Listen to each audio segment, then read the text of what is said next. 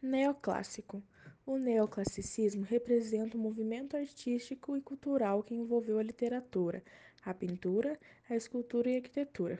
Surgiu no século XVIII na Europa, se espalhando pelo mundo todo, permanecendo até meados do século XIX.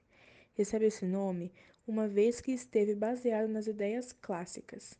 Trata-se de um movimento de oposição aos exageros, rebuscamento complexidade do Barroco. Ele surge após a Revolução Francesa, o início da Revolução Industrial e o contexto do Iluminismo chamado a Era da Razão.